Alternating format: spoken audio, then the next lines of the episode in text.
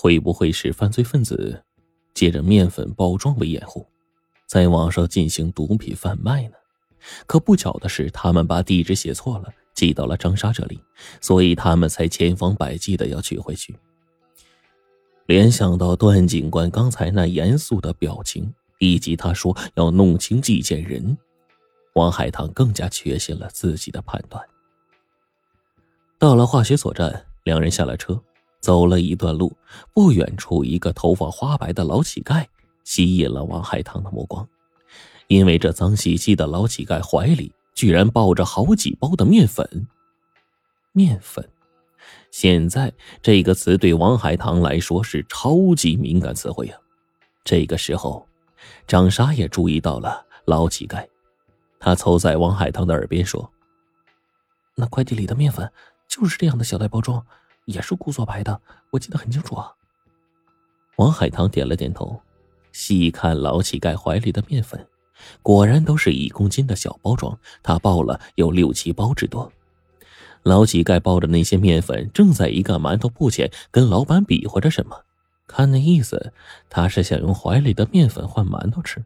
可是老板觉得他的面粉来路不正。不住的摇头，要驱赶他离开。老乞丐只好换下一家，可是，一连走了三四家，都没有人搭理他。王海棠和张莎一直悄悄跟着老乞丐。这个时候，王海棠瞅准机会，从兜里掏出五十块钱，送到老乞丐的面前，说要买他的面粉。老乞丐是高兴坏了，赶紧拿了钱，就把那几袋面粉呢扔到王海棠怀里。王海棠扯开一袋面粉尝了尝，令他失望的是，袋子里啊，真的只是普通面粉。眼看着老乞丐走远，王海棠想了想，又追了上去。他掏出一百块钱，对老乞丐说：“告诉我，面粉哪来的？这钱给你。”老乞丐眼睛里冒出光来，他拿了钱，带着他们穿过几条巷子，走到一条小河边。在河边一人深的草丛中翻了一会儿，翻出一个牛皮纸箱子来。张莎一看就叫了起来：“对，就是这个，就是这快递。”王海棠看的箱子里啊还剩十几包面粉，就问张莎：“你你确定吗？”张莎蹲下来看了看箱子正面，虽然那里贴着的快递运单已经被撕了，但他还是肯定的说：“对我确定。”王海棠立刻问老乞丐：“这箱子？”是原来就在这草丛里的，还是你从别的地方搬过来的呀？老乞丐指了指不远处的垃圾堆，说他是从那里捡的。为什么快递会被扔在这里呢？还有，箱子里只是普通面粉，并不是毒品呢？王海棠想不明白。王海棠赶紧给段警官打电话，段警官很快就赶来。他检查了面粉，每一包都拆了，粘到嘴里尝了尝，跟同行的人员说：“是普通面粉。”随后，他问老乞丐发现面粉时的情况。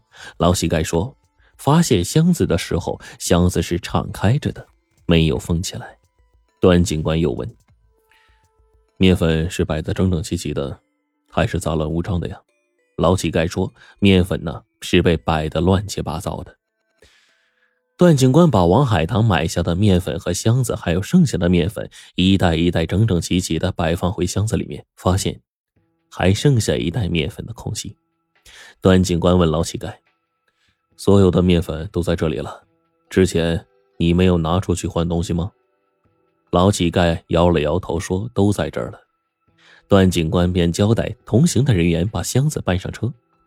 王海棠趁机悄悄的问：“嗯。”段警官，是不是有一包毒品藏在这堆面粉里啊？刚才段警官的行为，让他有了这样的猜测。箱子里是有一包毒品的，他已经被人取走了，剩下的面粉就被丢弃在这里了。段警官看了看王海棠，犹豫了片刻，才对他说：“嗯，我现在呀，可以向你透露的是，这个案子跟林省刚刚查获的一起网络贩毒案。”十分的相似，犯罪分子以卖面粉为掩护，通过网络贩卖毒品，借此躲过警方的追查。你们作为涉案人员，现在一是要注意安全，二是要记住，有线索一定通知我。段警官的话让王海棠震惊之余有了一丝成就感，看来啊，自己之前的猜测是没有错的。这天晚上，王海棠翻来覆去的睡不着，满脑子都是面粉和快递。无意中，他想起了一次自己发错快递的事儿。那一次啊，他给一个外地的亲戚寄快递，亲戚的地址是兰阁路十八号，他错把“兰”写成了“蓝”，也就是兰花的“兰”写成了蓝色的“蓝”。等他发现这个错误的时候，快递已经寄出去好几天了。他就等着快递因为地址错误而被退回来，却没想到快递被另一个人接收了。后来他才弄清楚啊，当地碰巧就有一个兰阁路十八号。那么张莎收到的快递有没有可能是相同的情况呢？王海棠兴奋地爬了起来，先用化学所幺幺七号房进行一些同音字和行进字的组合。他在电子地图上搜索了半天，结果却是一无所获。王海棠思索了片刻，想起人们虽然习惯叫这里化学所，但是更为官方的地址是黄风路八巷一一七房。于是他又用这个地址进行了一些组合。哎，还别说，还真的让他找到了本地有这么一个地址：黄风路八巷幺幺七房。王海棠暗想，那个快递是不是本该是寄往这个地址的呀？第二天正好是周六，王海棠打算去探一探情况。一大早，他就坐车赶往了黄风路八巷幺幺七房，那里也是一个老旧的平房，大门紧锁。王海棠问旁边小卖部的老板，知道这是个出租屋，但是很少见到租户。等到夜里，房门依旧是锁着的，王海棠就回去了。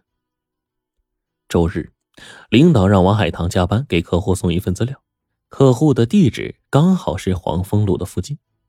送完资料，王海棠又跑回到这里转了转。这一次啊，让他发现了一个人，之前跟踪过他的那个红斑脸。红斑脸先是敲响了幺幺七号房的房门，敲门那是啪啪直响，可是没有人回应。他又从窗户里朝着房里望了望，张望了好一会儿，他干脆去踢门，踢了一阵子，门都快被踢坏了，依然没人回应。